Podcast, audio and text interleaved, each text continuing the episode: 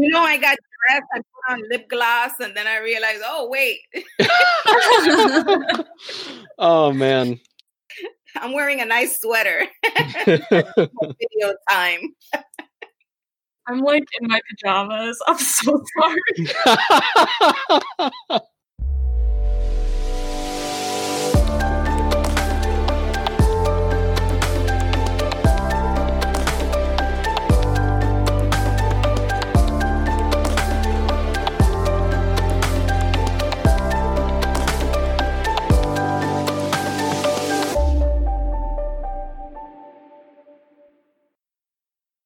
Welcome to Worldcasting, where we discuss real made up things. I'm your host, Adam, uh, and today's episode is going to be a little bit different. We're going to be speaking not just about world building, but also about publishing and culture.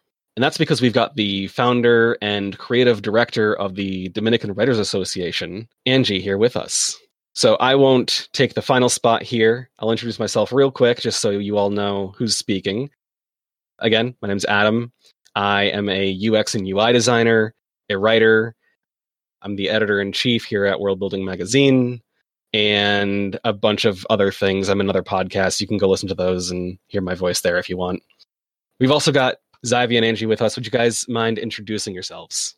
Yeah, my name is Zaivy. I'm an editor at World Building Magazine, um, and occasionally I show up on the podcast. Hi, everybody. My name is Angy, and like Adam said, I am the founder and creative director of the Dominican Writers Association. Thank you so much again for coming on. I, I really appreciate it. No, thank you guys. This has been a, quite an experience so far. so, yeah, I kind of want to just start off the top. And since we have you here with us, Angy, I'm interested in hearing from you a bit about kind of the publishing side of things and what you do there for example, could you just kind of give us a rundown of what you do at the Writers Association?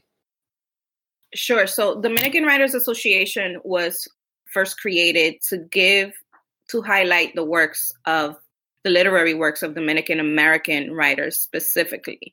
And this came about because as a 20 year old, I had still not been exposed to writers who looked like me, who sounded like me, not even Latino writers. So it wasn't specifically just Dominicans, but even Latino writers. And to me, I thought that that was such a huge disservice that not even, you know, in my writing workshops in school or in my literature classes in school, we've never read any Latino authors, um, let alone any Dominican authors. So in my 20s, I went and did my research and I read all the Dominican authors that I found, which were just a handful of them. And after that, you know, um, I'm, I've always written poetry myself. I've been a writer since I was 12. I started engaging more with the writing community, um, with open mics. I've hosted open mics. I had a open mic, um, a spoken word collective, which was being hosted out of my apartment initially in the Bronx, and then it moved into a venue in Washington Heights. So during those times that I was hosting these events, I was meeting these wonderful Dominican writers and even who were just starting to blow up. And one of those people was Elizabeth Acevedo, who I found via YouTube doing my research and Elizabeth was still doing poetry slams. Um, she wasn't very well known. She was she wasn't as known as she is now. And I remember, you know, that I invited her to participate in an event that I was hosting in our local bookstore uptown. And she was, of course, still living in Washington. And um, I said, "Hey, what would it take for me to bring you up here?" I didn't know much about her other than her talent. I didn't know that she grew up in Harlem and, you know, and that she was familiar with New York City. But throughout the years, as uh, you know, as maybe some of you have seen, she has blown up. She's now mm-hmm. on her mm-hmm. third novel and she has won quite a few awards. So there's people like her that I know are, are working right now and that just didn't have the support to become you know, as known as she is. So that's what I dedicate my time to to make sure that people get to know who these writers are, whether they are emerging and they just published their first book or they're on their second, so that people could go out and support their work and purchase their book and invite them to talks and you know it's it's wonderful. It's a great feeling for me to know that i've introduced an author to the platform that they weren't familiar with. And then because we've done that i see them go get invited to podcasts and other and participate in other events. And i was like okay wonderful. So what i'm doing is working with our audience and the other aspect of Dominican writers is also teaching writers how to get published, whether it is in the traditional form by sending a query to a literary agent and getting represented and eventually getting their book published in the traditional manner, or whether it is to self publish. Now, if you're if you're familiar with publishing, you know that many people look down upon authors that self publish because usually that work is not of quality. So we teach them how to make that work of quality. We teach them how to get an editor, how to get an illustrator, how to publish a book that looks professional, right? That looks as if a traditional publisher published them. And there's a way to do that. There is a way for you to be a successful self publisher. So we work towards teaching our um, emerging writers how to go about doing that successfully. I don't know if I spoke too much, but yeah, that's no, that was awesome. No, that's no, the that's gist great. of what we do. Okay, awesome. Thank you so much. I remember at one point I was at one of your workshops and you were talking about how um, the industry, how it like there there feels like there's a bit of like discrimination against Dominican writers, even amongst editors who are Dominican. I don't know if you want to talk about that or not. Well, not necessarily Dominican writers, but Latino authors. Now, the Mhm. publishing industry is 74% white, right? Mhm, Right. So we're not generally looking for our stories. And whenever we do bring them our stories, we have to work even harder to convince you that our story is worth uh, publishing. Mhm. Um, and one example that I could, you know, explain is Angie Cruz, who took maybe two to three years to get a publisher to purchase her her book Dominicana, and didn't feel that her book would connect to an audience. So, what does that mean when they feel that way? It means that they're not investing as much money as they would with other authors, right? White authors, I'm saying that means that your book deal is not as great as and as white authors and they're not investing their time and making sure that your book is being sold in the quantities that they're it's supposed to be sold um and and that's pretty much unfair you know? It's like yeah okay fine we'll publish you but we're only we're only gonna do this much right? Because we don't feel your book is marketable. We don't mm-hmm. feel that if we put in millions of dollars that we're actually going to get that back. It feels like such an oxymoron for them to say, "Yeah, we'll publish this," but also we don't feel like it's right. Marketable. so it's almost like we're do you a favor you know? Because yeah it's a good story but we don't think it's that great of a story right Mhm. but but but we laugh when we see that the book is picked as the um good morning america's first book club choice right yes, this is right? like and then, and then we laugh when we see so many people of different cultures, not only Dominican, write Mhm. to Angie and comment about this book that they can relate with that main character. Because you could take the title of that book, Dominicana, and change it to a Middle Eastern country or change it to a South South Central, you know, South American country the the machismo the misogynism and the machismo that you see in that book is relatable in so many other places outside of the dominican republic. And you know the domestic abuse that you read in the novel just so many topics that are in within that novel that are relatable. You don't need to be latino or let alone dominican for you to be able to relate. So you know i get extremely happy when i see these things happening because then these publishers are like oh the book is selling like Mhm. we're gonna have to print more. We're gonna have to pay attention more to these type of stories because Yeah. people are connecting to them. Yeah, I think the problem probably comes, I think, from um, these publishers looking at these stories and being like, oh, these stories are different. So they can't be liked by anyone that is not that part. Right. Right. Because we so publishers feel that the only people who are reading are white people. Mm-hmm. Right? Yeah.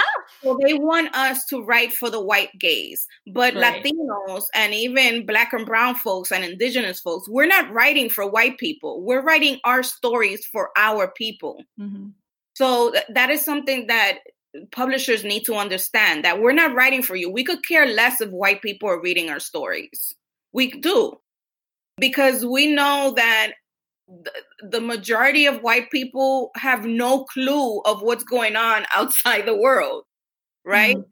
Or eh, or what's going on in third world countries. And this is something that also happens, you know, when they get these when our books reach the hands of editors, anything that they don't understand, they want us to rewrite it so that white people can understand it. Yes, that's so like, and that's so funny because I never realized that before, but someone pointed it out to me and I was like, oh my God, you're right. Like, anytime that like anything is like not something that is easily understood by white people, they make the assumption that no one will understand it who reads it. And I'm like, oh Right. wow, that's they kind of weird. footnotes and translations. And it's like, you know what? When I'm reading a book by a, a white author and I come across a word that I don't understand, I go get a dictionary. I go Yeah. that word, right? So why can't you do that with our Latino words? Mm-hmm, mm-hmm. Why do we need to make it easy for you and include a glossary or a footnote so that you could understand what that word means? Right. Or then you have the other side when you have white authors, like the author who wrote American Dirt, write a Latino story and that becomes a bestseller. And that Mhm. gets six figures. And it's not even an authentic Latino story. Yeah. So it's like, come on, you guys got to make up your mind. Just, I mean, just the other day I was speaking to an author, and we were like, uh, she she does a lot of translations, and we were just like, you know what? It's funny that our stories are only valid when written in English, Mm-hmm. not in Spanish. But then when we write them in English, you want the book translated to Spanish. How? yeah. So, oh, so now it's good enough for you to translate to Spanish. Like it, it is just so mind-boggling the, the things that we have to face in the publishing industry. I mean, Mhm. it, it's ridiculous. It's just I'm waiting for the time that we have more black and brown people representing our stories in the publishing industry so that we could get our stories out there.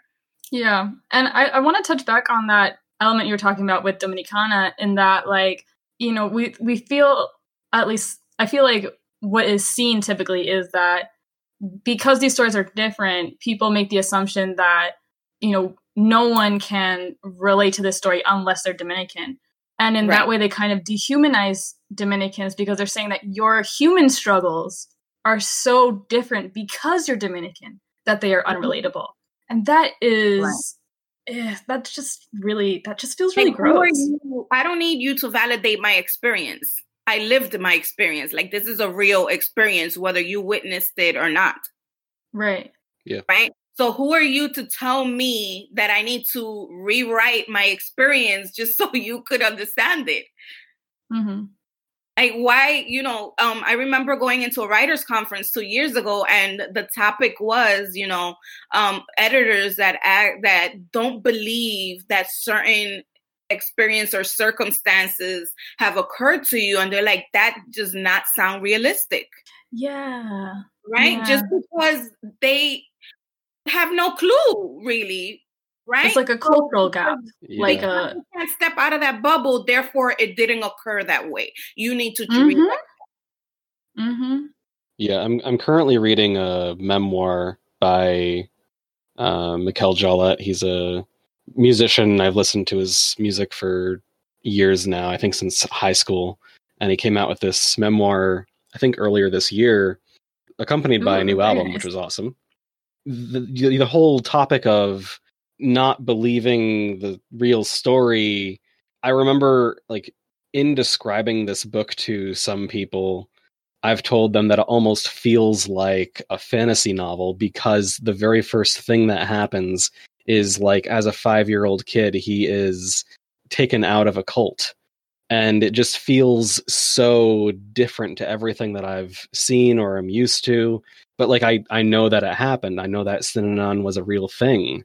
And it, there's there's definitely this um, sensation that this almost feels too fantastical Mhm. but like you have to kind of get past that and uh, understand like this is a real person's story like this, this kind of stuff happens and, and i think if you're able to do that that's only going to broaden your understanding of the world and of people in it and you know if you are a writer in turn that helps you un- like create or Mm, write mhm. characters better Right. I feel that it, it's it's you know in the con in the context of world building, Zaivy, that you brought up the the topic of what should writers be doing. I think it's so important that we not only read our stories, but we read other people's story because that's how we gain an understanding of the experiences and what's going on in the world. We can't just be stuck in this small bubble of our world and not open ourselves up to everything else and because that's how we learn. And sometimes you read something and or you whether it's whether you're reading a fiction book or a book on craft but you you understand that there are other ways to go about doing things right? Mhm. And as writers we do need to read i remember when you and i first met um Zaivy, you were mentioning the books and i was like wow that is great please send me the list because i want to read them Right. um, and they don't have to be Dominican writers, but the fact that these authors are writing about these in in this manner and of these experience, it's something that we could learn from. Yeah. Yeah. And I think that that's also like it's really it's really also interesting to talk about it in terms of like, you know, us Dominican Dominicans we have to, you know, not only think about our Dominicanness and Dominican writers, but also think about the broader landscape. And in the same way, um, people of other ethnicities might also have to reach out and um, look for other voices. But there's a key distinction in that it's so much easier for us to look outside of our worlds because the mainstream is not our stories. And so it's very easy for us to learn and experience other people's experiences. Whereas if you're like, I don't know, like me yeah, if you're, you're like Adam, it's like everything is like m- m- most of what you see is going to reflect your own experiences, and so it's a lot harder. You have to look more intentionally to find differing stories, or at least um, it's a bit easier to do so now. I think because we're seeing a Mhm, lot more intentional diversity. Yeah, it's I don't know. I think that's important to keep in mind for listeners because I, I think that's just like an important thing to keep in mind. Whether you are someone who whose voice is typically not heard, and you might like feel weird or guilty about looking for your own voices, or if you're someone who is usually heard and don't know how to find other voices, you know. Mm-hmm. Yeah, I agree. Yes, totally. I will say there are some hidden gems within those little local bookstores that are in your town. Uh, I was visiting uh, one of them a few years back, and I ended up picking up a book from there, which I can't remember the name of at the moment. But I intentionally picked it up, picked it up because you know, number one, it had a pretty art uh, on the cover, but also it was by I think it was a Icelandic author, and it was a genre I hadn't really read much of either. So it's like, oh, a person from a different country who I haven't read people from that country's work before, and also a genre I'm not super familiar with. So I ended up picking up, and uh, every now and then I, I will do that. And some of my favorite stories, and this is partly due to uh, what I was asked to read during my time in college, but like one of my favorite stories that I've told people about multiple times at this point, I've maybe even mentioned it on the podcast. The Dew Breaker by Edwidge Danticat I love, I love her um, which books. is yeah it's fantastic. I would highly recommend it if you haven't checked it out. Um, it's a series of linked fictional short stories uh, all based on real events uh, that happened both within and without haiti. And the whole story like all the stories take place going kind of backwards through time. So you see like modern day like 2010 or whenever it was published uh, and then the next story is like in the 1990s or something, showing that main character's parents. And then it continuously goes backwards in time until you kind of see the final chapter is the inciting event that led to all the previous things you've already read, which was a really cool format. But also, like, as you get deeper into the story, you kind of go from which was for me a familiar world, which is uh, New York and all the stuff that's happening in the States from the perspective of people who have left Haiti to actually having the stories take place in Haiti and showing you how all this stuff originated, which was a really cool format for my perspective and also just allowed you to because it was so many different perspectives there were like 8 or mm-hmm. 9 in the whole story you really got to see some of the different things that were going on from different people's right. perspectives and how they viewed it which was a really right. cool way to do it yep I, I agree with you i mean just reading just by reading you learn mm-hmm 100% yeah and I suppose, kind of on that note, you know, this is a podcast about world building. So I'd kind of like to dive into that a little bit. Um, I'm so excited.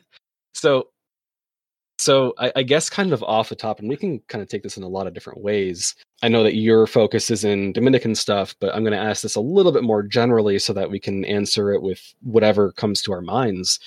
You know, we've been talking a little bit here and there about how a lot of mainstream stuff is that English American white point of view.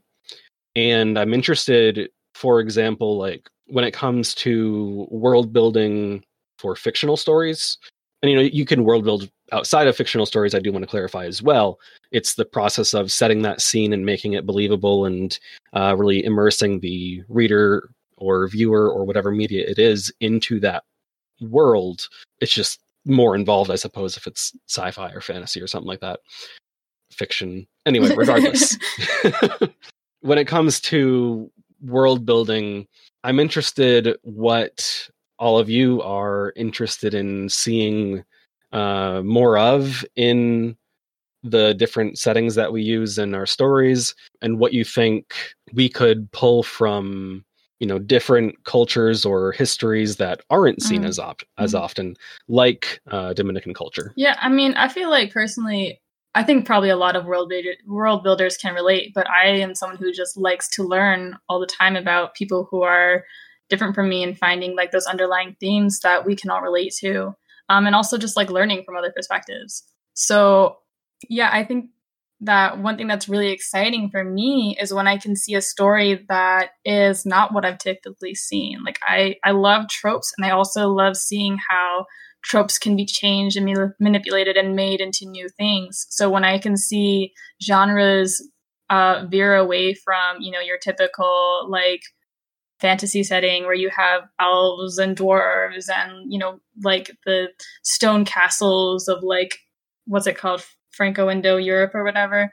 Um, when I can see that being changed into like, you know, other places, other perspectives, that is just really, it's really exciting for me. And I, you know, but I think that's just because that in itself is like somewhat stimulating. And I also think that there's something really special about like being able to recognize things from my own community as well. Like that, I don't know how to explain it uh, exactly, but like when I see something and I'm like, oh my God, I understand that on like a fundamental level, like because it's like represents something that I grew up with that is like kind of unique to my experience that feels really powerful to yeah. me. So it's kind of like the opposite of the fatigue I feel of all the European yeah, yeah. One thing that I've been starting to see recently is I, I have probably talked about Tomi Adeyemi's book like five times already on the podcast, and I'm going to talk about her more in future articles as well because I just love her book, um, Children of Blood and Bone. But like seeing, I also went and like looked at some of her interviews as well online, and I, I actually also went to her interviews in person, which was like really cool. But that's also just because I live like really close to New York City, so that's you know that just happens because publishing happens in New York City. Anyway, off topic and it's just really cool seeing her talk about um, how um, she's she's a uh, ethnically Nigerian, and she's talking about how her incorporating Nigerian elements into her storytelling was like really, really uh, kind of like eye opening in a way for herself, and like looking at herself and looking at the way that her story adds a unique perspective to her fantasy world building. Um, and I've also seen that in other fantasy settings, like for example in uh, Queen of the Conquered, you have a book that is takes place during colonialism or sorry inspired by colonialism colonialism in the caribbean. And it's and she has a very unique perspective on like one thing that stood out to me was the slave dynamic in terms of like the main character was a former was her mother had been a slave and then became a slave owner. And looking at how that power dynamic shifts and how that still kept her under oppression in a way.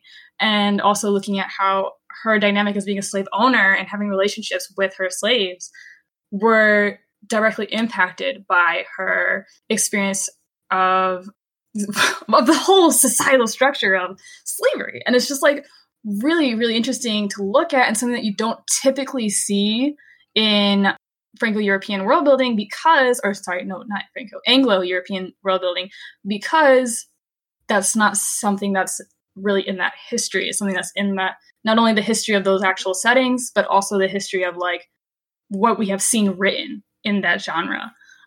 And that's something you really only get to look at if you stop focusing on only one place, if you stop focusing on only one perspective, right? You get to see things like perhaps, I mean, something that I would love to see more of is also pre-colonial Dominican Republic, which mm-hmm.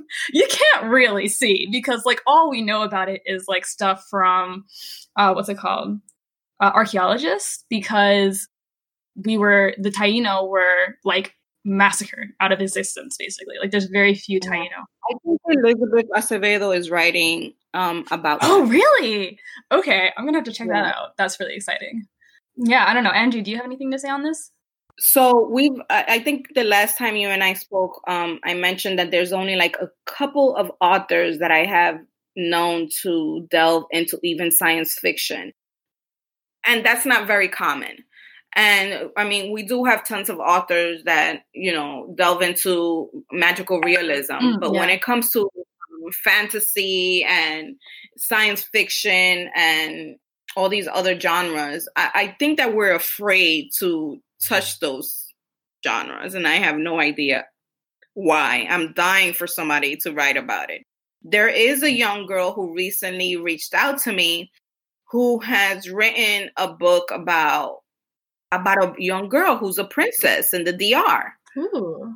Yeah, and I forget the title of her book. She's going through my, she's going through some issues right oh, now no. with publishing. Oh no. She was reached out by a by a vanity press and she didn't know any better. So Oh wait, what's the vanity int- press? I don't know what that is. So vanity presses are these people are people who claim that they're publishers, but you have to pay them. Oh, yeah. Okay. Yeah, I, I went through some stuff with one of those a while back. It was officially it was called a hybrid press, mm-hmm. where like both parties invested in the product. Um, and I I worked with them for a little while. They seemed pretty uh, pretty genuine definitely invested in what mm-hmm. they were doing. But yeah, at the end of the day, I still did have to personally invest in it. And so it wasn't the same kind of situation as like a publisher where they invest in you mm-hmm. 100%, uh, even right. if that 100% is not a ton. Yeah. They're not invested in whether you, your book sells or not because you're paying them.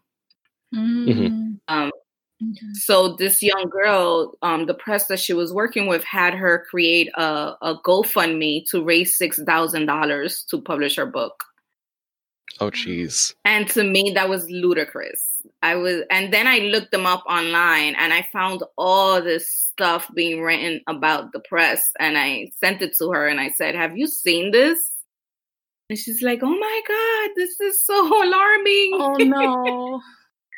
and she's a yeah. young girl you know and i could you know i could very well see how someone who's dying to publish who's who doesn't know anything about the way the industry moves or what's going on out there can be taken advantage of mm-hmm. so sh- her book is actually called selenia and the heir to the throne hmm. and it's based in dominican republic that's really cool i i'm looking forward to seeing that yeah, so am I. so, you know, you have these these people who are I guess just now are getting are getting the the the confidence that they need to put their stories out mm. there. And it's a lot of fear because a lot of the writers that we mentor, it's just like, oh my God, is people gonna like it? I'm being vulnerable. Um, you know, and it happens. Some you publish a book and everyone has an opinion. Right. yeah, I right? I feel like that that kind of concern can be said for any kind of book. Like that's right. not limited to yes. sci-fi, fantasy, mm-hmm. fiction stuff. Um, in fact, I almost feel like it'd be easier. This is kind of surprising me because I feel like it'd be easier to publish something that is fictional so that right. you don't put like your yeah. memoir out there or like someone in your family's memoir yeah. and then people don't like it and it's like oh well i guess people hate me or you wrote something really and I, also i feel people don't take enough time to explore other genres like once they figure out the ones that they like they stick to mm. it right? So yeah, I'm definitely yeah, guilty same. of that. Like the memoir I mentioned I'm reading is the first memoir I've ever read, and I yeah, definitely have no plans to write memoirs, anything other than fiction. Right? There's people who read memoirs. There's people who like my mom is one of those people. She, my mom would never read a fiction book. Yep. Mm. Right. Yeah, my my father is like that, but I've I've got my father to read some fiction in the guise of like it's a comedy about real people who he's read memoirs of. and how did he end up feeling about it? Oh, he liked it, but it was like under that kind of framework of, oh, I already know who these real people are. Okay. It's like a spoof of their lives and stuff.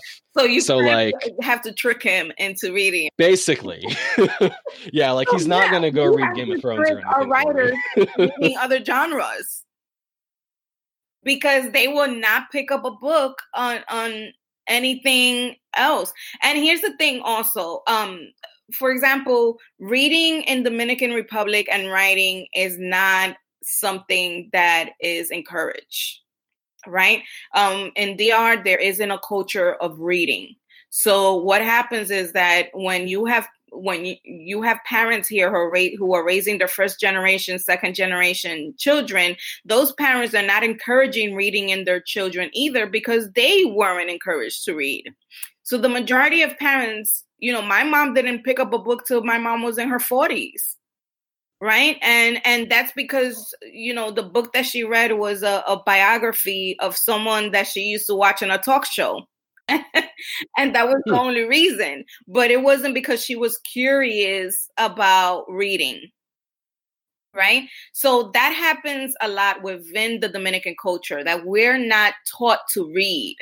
Yeah, and that's that's actually that feels a lot like what I kind of like uh have seen as well. My dad is Dominican and my mom is white and my all of the Dominican uh, stories and stuff that I learned was like through like going to vocalize, well, no, but like vocalize the stories.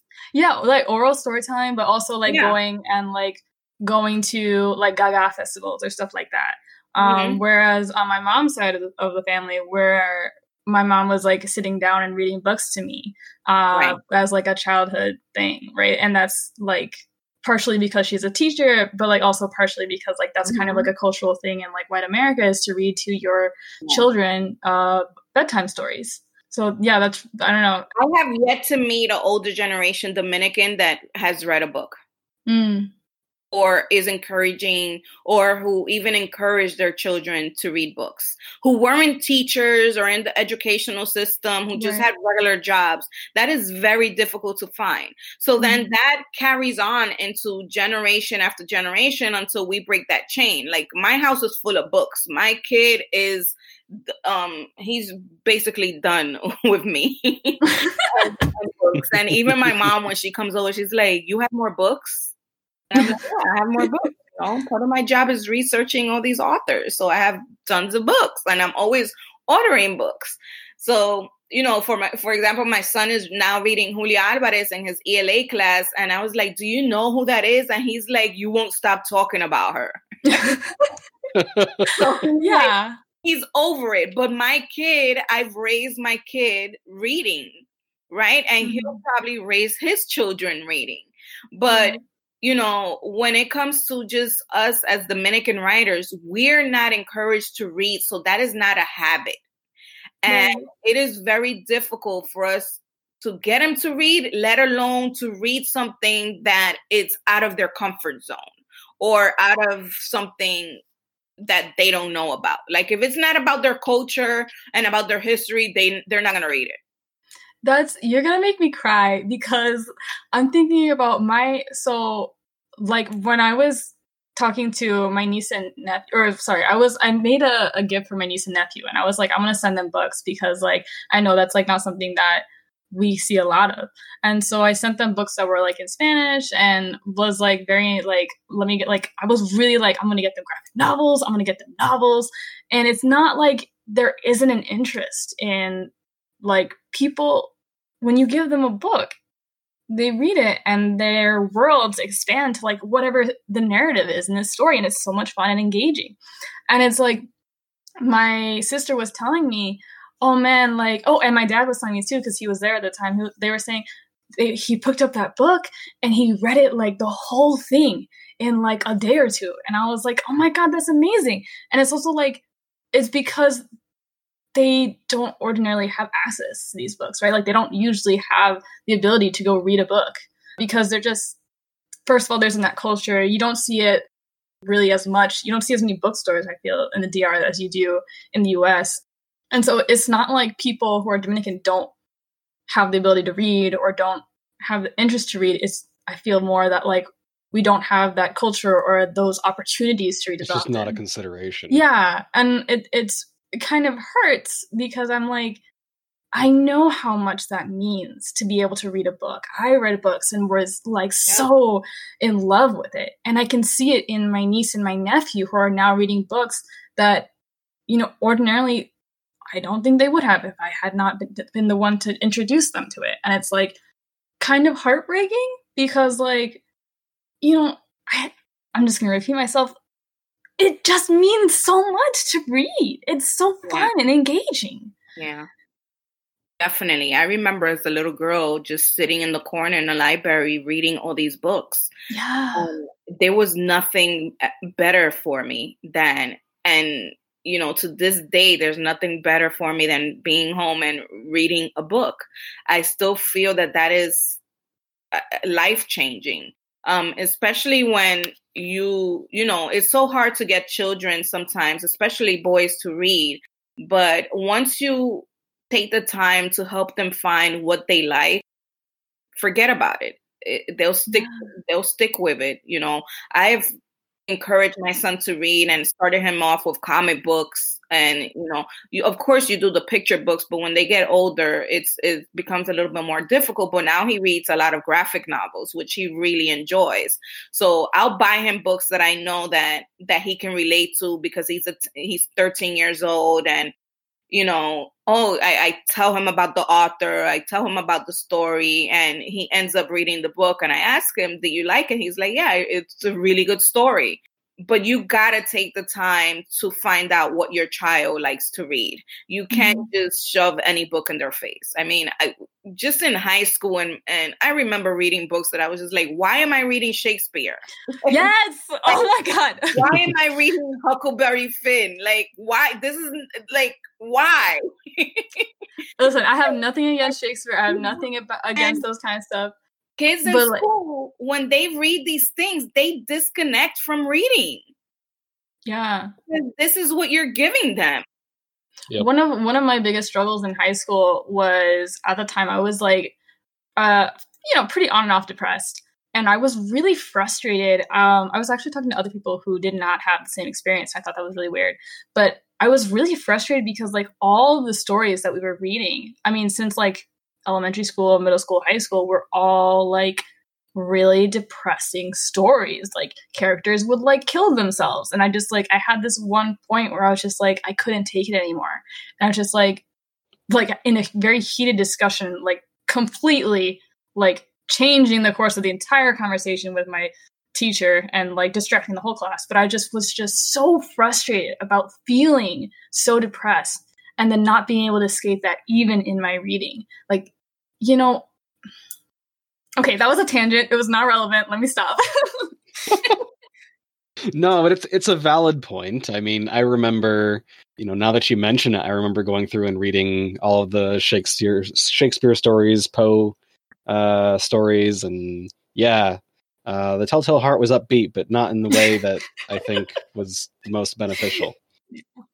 Right, Edgar Allan Poe. I'm like, who writes like this anymore? Like, I understand Yeah, it's a classic, but poetry has changed so much. Mm.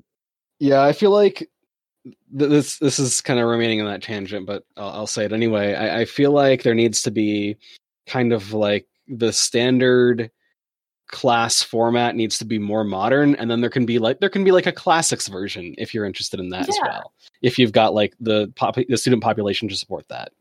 Because i don't think that needs to go away it just it need like i think we need to be a little more modernized and like you say to encourage kids to keep reading uh because i remember in high school kind of like you're saying Zaivy like i don't think i enjoyed one of the books that we read until we got to like 1984 which was right. a little a little strange but definitely an enjoyable Mhm. book uh, and that was like my senior year Right. Wow. Your senior year. yeah yeah like there were there were other books that were like fine but i didn't necessarily enjoy them like uh you know the poe stories edgar allan poe like those are all fine stories to me but i'm not personally invested Right. in them You could so- care less. but anyway They're I'm really yeah. good. I, I digress like I'm pretty sure the most upbeat story that I read, like in my entire like free college experience, was like or through school. I mean, was One Flew Over the Cuckoo's Nest, which is like when you think about it, that's kind of sad. Like, I saw the movie. I didn't read the book. Oh, the book. Is, I mean, they're both like they're. I guess they're pretty similar actually, except for like the new Netflix adaptation. That's just very different. But like, the in the book, you know, it's all about like uh like the oppressive dynamic between the nurses and and the the people who are there and be, and it's like all about like like a character kills himself and you have like other I, I don't remember exactly all the details. I just remember being like wow this book is like has like funny moments. And like that's the reason why it's like not the most depressing thing i've ever read even though it's like incredibly like like really sad. Like if you like think about like all of the different things that are going on in this story. Oh god. I just i have a lot of feelings about this but this is Yeah. probably better for a different episode so let me not?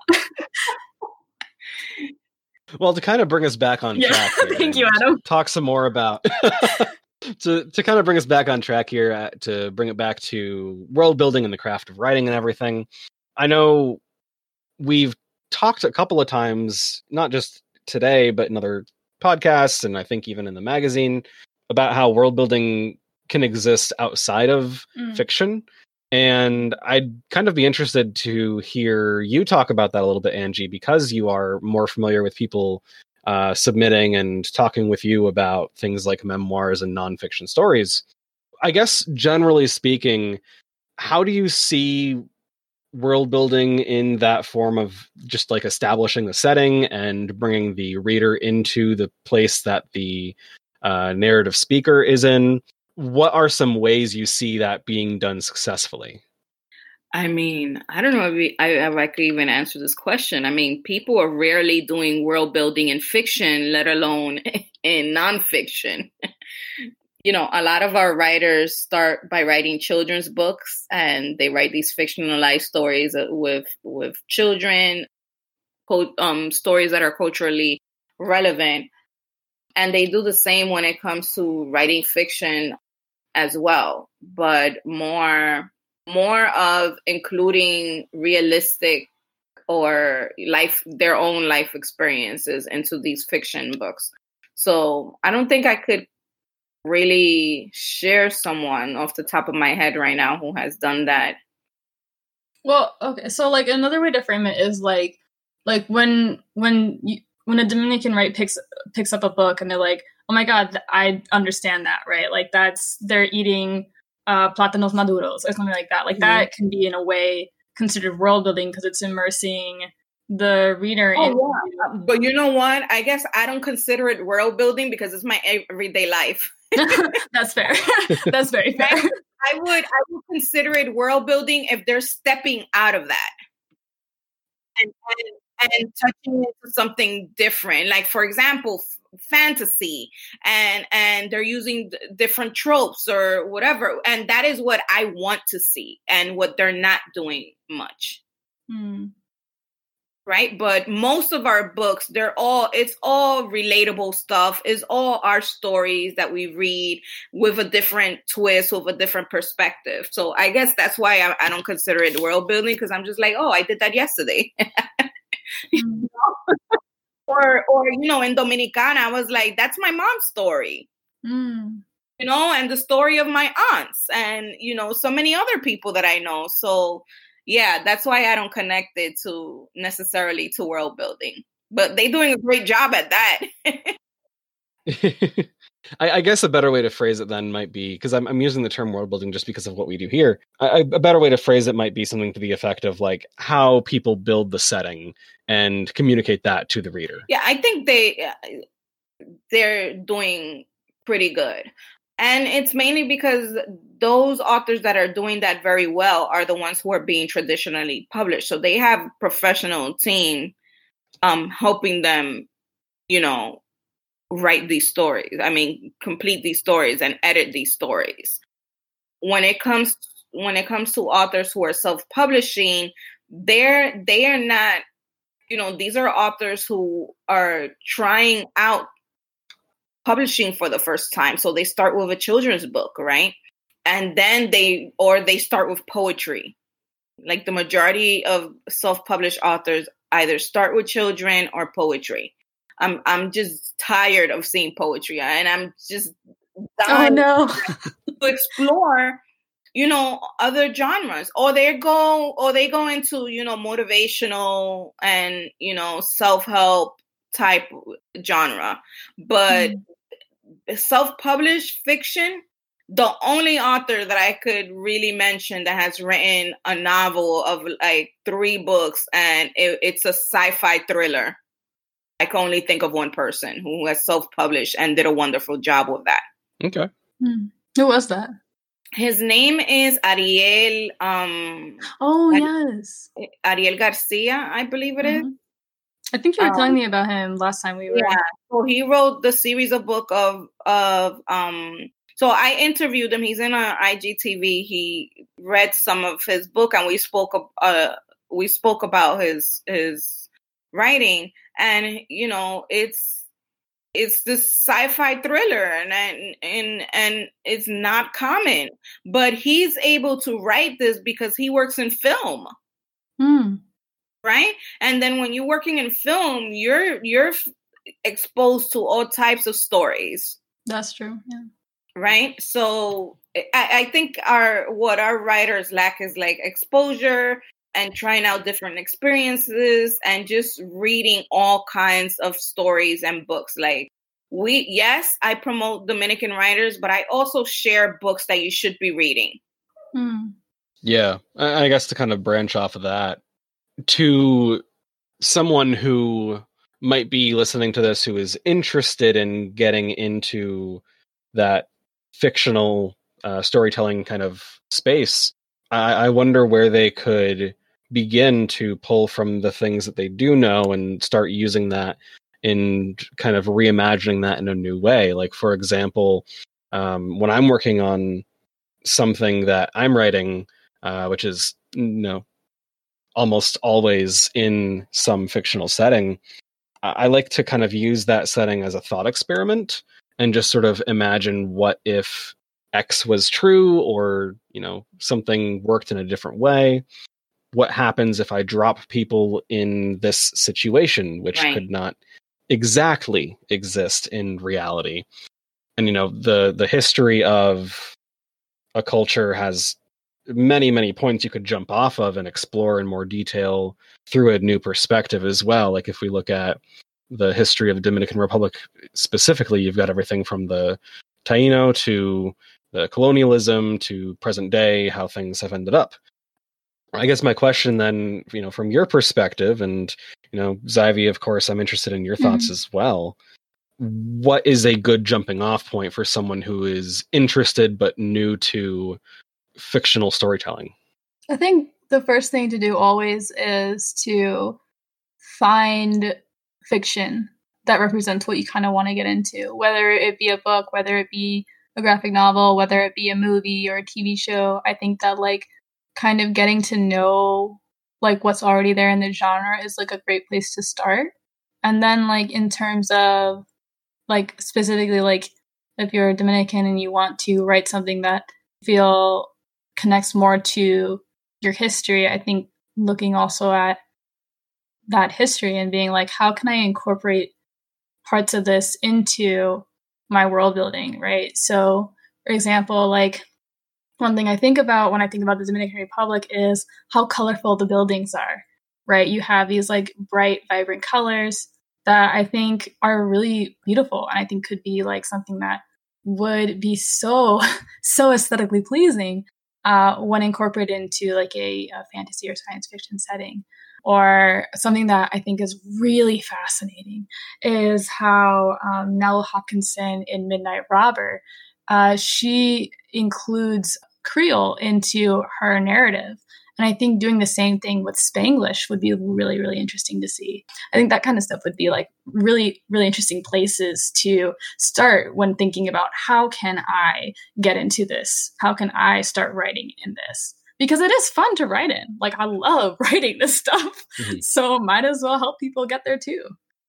And one of my favorite things personally is being able to kind of take things from different cultures and put them together in mm. a new mm. way. Uh, and you know, hopefully in a way that makes sense. Like you mentioned the colorful buildings, for example. Like that is a detail which you could take and put into a culture that you create for your right. setting and like it doesn't necessarily have to be a Dominican Republic right. analog, but you know you've taken a, a, piece of that culture and are representing it in some way. And you know, of course, there has to be some level of uh, research and you know knowing about what you're showing so that you're not showing something in a bad light or improperly because you know whenever you do pull things from existing cultures you have to be careful of that but being able to have that freedom to mix and match them in different ways is really fun. The current project I'm working on right now, for example, kind of as a shorthand of how I was going to construct these different cultures was basically like, you know, it's it's this futuristic setting where people have landed on a new planet and colonized it and they've kind of ended up in different places and you know the their existing cultures from earth have kind of not necessarily merged but still somewhat recognizable. Yeah, I feel like that's a really cool perspective, especially because like we're Americans and a lot of American culture is somewhat like of a hot pot culture, and so you see a lot, especially in the New York. Yeah, there may be some influence. Yeah, especially like like um for people who are like closer to like New York City or LA or places that have like historically had a lot of hot pot culture kind of stuff going on. It's really cool to see how these cultures overlap and change and then also like ooh how can i do this? Like how can i make that a thing in my setting? You know that kind of right. i always have right. fun with that. Yeah. Yeah. Um i mean to go back to your question adam and to piggyback to what Zaivy shared i agree. Read and research. Mm-hmm.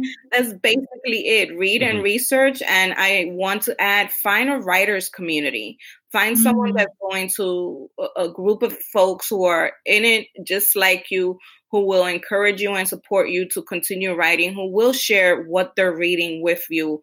And, you know, uh, that happens to me. And We have a writers group and we always have, you know, our writers who are who are reading poetry or who are reading or reading things outside of their genre and they come back to the group and say hey i really read i read this i really liked it. I suggest that you read it. They you know they refer it to other people.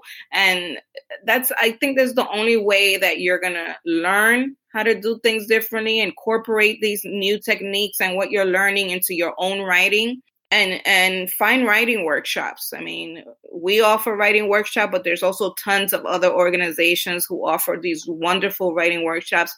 Follow writers on social media. There's writers on social media even on tiktok and instagram who are who are just giving it all for free.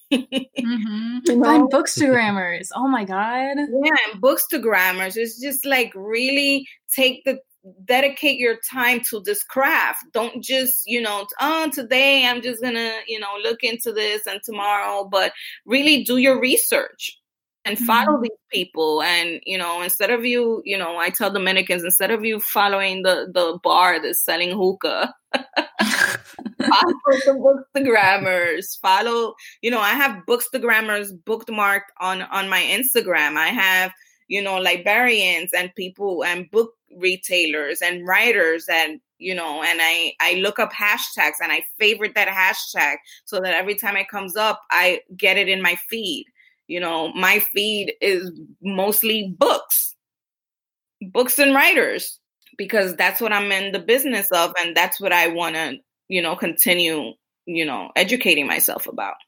Another group that I think is really good to follow where you can are uh, anyone who's posting stuff about history mm-hmm. because you know the the stories from our past you know regardless of whatever culture you look at um, I, I guess especially if it's a culture that you're not a part of, will be very enlightening for a lot of different articles that we publish at the magazine. Our writers will just kind of do a dive into exploring how different historical cultures have done mm-hmm. things and then kind of just report back and then theorize well how could you use this for a new setting you know we, in recent years we've definitely become almost like a vague creative historical yeah. publication. it's an interesting I mean, evolution. Is very important when you want to write because if you want to make sure mm-hmm. that you're getting those facts right, you have to do your research. Mm-hmm. Um, and yeah. you know we're starting uh Dominican Studies book club in February because of that. Because we have Ooh. so many writers, um, first, second, third generation who are not familiar with our history. Our parents do not talk to us about our history at all. Whenever, to be fair, history. whenever we ask them about something, they're like, I don't want to talk about that or mm-hmm. you know, that was a time that was very difficult and I don't want to talk about it. You yeah. know, traumatized with it. They're traumatized of the Trujillo era and so mm-hmm. many other things that happen in their country that they have buried that and they don't share it with us. So we grow up looking like idiots when people t- mention something to us, you know, about our history. About our history and we have no idea about it. So now, okay, we're going to do this Dominican Studies book club. We're going to read this book, Dominican history, and hopefully you understand your roots and where you come from, and you're now able to incorporate that in your writing. To be fair, we do have a really dark history. Like, yeah, we do. We just don't talk about it. yeah you know who who better to ask than to say to ask our grandparents hey didn't you migrate to the us during the trujillo era? What was that like? You know mm-hmm. what was it growing up during that time that dictatorship? But they will not share. It just won't. Is that generational trauma man. It just it yeah i get it. I get it. But it's just yeah. like we're growing up without our history and then people look at us like you're not a real dominican. You don't know anything yeah. Oh my god, that happened to me recently. I was at a I was at like a a, a protest when uh, we had that whole scandal with the Dominican Republic's uh, elections this year, mm-hmm. and uh, this guy was like, "Oh, do you know about this part of our history?" And I was like, uh, "No, tell me about it." And he just looked so angry, and I was like, "I'm sorry, yeah. I don't know." They look at us like we're stupid. They're like, yeah. "What do you mean you don't know about this?" And it's because no one is sharing this with us. Yeah. Well, it's unfortunately about that time where we got to start wrapping it up. Oh no! so I think what we'll do is give a couple of closing remarks. Uh, this has been a little bit of a different episode. Normally, we talk about whatever the world building topic at hand was, which we kind of varied around a little bit here. So, um, sorry, I, that's no, it's totally fine. We got a lot out of it, I think. So, I, I guess if we want to each say a couple of final comments on either the publishing industry, which I know we talked about a little bit at the beginning, or we can talk about representing underrepresented cultures. Dominican or otherwise. Just our general summary thoughts on any of that, and then we'll just kind of close it off. And I guess that'll be it. Thank you, everyone, for listening to our podcast t- today. I think we've had like a lot of interesting discussion on both publishing in general as well as what that looks like for um, underrepresented groups, especially Dominicans, and also looking at how world building is a lot more vast than just one perspective, or at least that it can be when we give more room for other people to speak. And I think I'm personally really excited because I'm starting to see uh, people actually taking voices seriously now who in the past were typically, like Angy was saying, um, not given like fair treatment or equal resources to tell their stories. So I'm really excited to be seeing more voices being heard uh, in the future. Yeah, that, I mean, I'm just really excited. It's going to be a really cool and like big, uh, larger perspective for world building and storytelling in general. So, yeah, I'm very positive about the future. I'm an optimistic person. What can I say? Yeah, I think that you know all that is definitely true, and uh, it kind of brings me to my final point here, where because there are so many more and different voices being uh, given a platform to speak on. I mean, definitely, kind of as we've discussed today, there's a lot more to do and a longer way to go, but things are improving, and that makes it a really good time right now. Between that and the, you know, everyone pretty much has access to you know writing their blog or publishing stuff online, so like you can find different voices pretty much anywhere so long as you're looking for it. And I guess my final comment to relate it to world building and everything if you are looking to create something a little bit different, you know, look to the cultures that are underrepresented and try to represent them well. If you can talk to people from that culture and learn from them, learn their history and about where they come from, because yes, uh, people will understand that European setting pretty well, but it's also not going to grab them in the same way that something unique will, uh, that something they don't see very often will. So yeah, when when you do have that freedom to create your own setting, you know, make use of it and bring in things that people don't usually see and help represent cultures that are not as well represented and the best way to do that is by reading and learning from those people. Uh, yeah, I, I think you you said it best, Adam. what can I add Thank to you. that? that was wonderful. I'm just going to reiterate what I've been saying here. Read, research, write and you know our stories matter rep- representation matter. I don't want anyone to ever feel discouraged because the publishing industry is 74% that our stories don't matter. They do matter. And if you need to self-publish to get your work out there then do it because it, it's important. But research who you are self-publishing with first. Oh, yeah. yeah. oh yes. Definitely. Research you should never have to pay anyone to publish you, my people. never ever. You could pay them to, you know, help you put a book together, whatnot, but not publish you. That's a whole other topic. Yeah, pay your editor. Yeah, pay your editor, please. pay your whole team who's helping you out, but you mm-hmm. should not be paying a publisher to publish you. All right. Well, with that, um, thank you both of you for your time. If you want to mention where people can find you, if they're interested in following you on social media or whatever. Sure. Well, you can find me on DominicanWriters.com and social media, Instagram. I spend a lot of my time there, Dominican Writers as well, Facebook by the same, and Twitter, Dom Writers. So, yeah. We're, we're, and Google us, Googleanos. Google them. Thank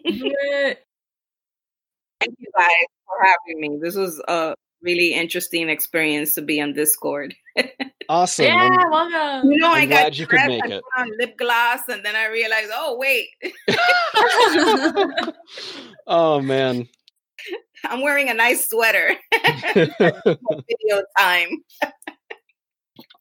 we, we we should have done a, a video then and had like a an extra version or something. Missed out on that. pajamas. uh, well, I'm somewhere between you two in jeans and uh, a t-shirt, so there we go. hey, we got uh, we got it all here. Yeah. Anyway, thank you for listening. Thank you to Angy for coming on and for Zaivy for helping set this up. Really appreciate all of that. And we will see you next time. So thank you for listening. Thank you guys.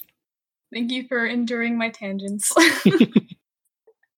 You've been listening to the Worldcasting Podcast, an affiliate production of World Building Magazine. If you have any comments, questions, or suggestions, you can check out our website at worldbuildingmagazine.com, where you can also find links to all of our social media and our Discord server. This episode was edited by J.D. Venner.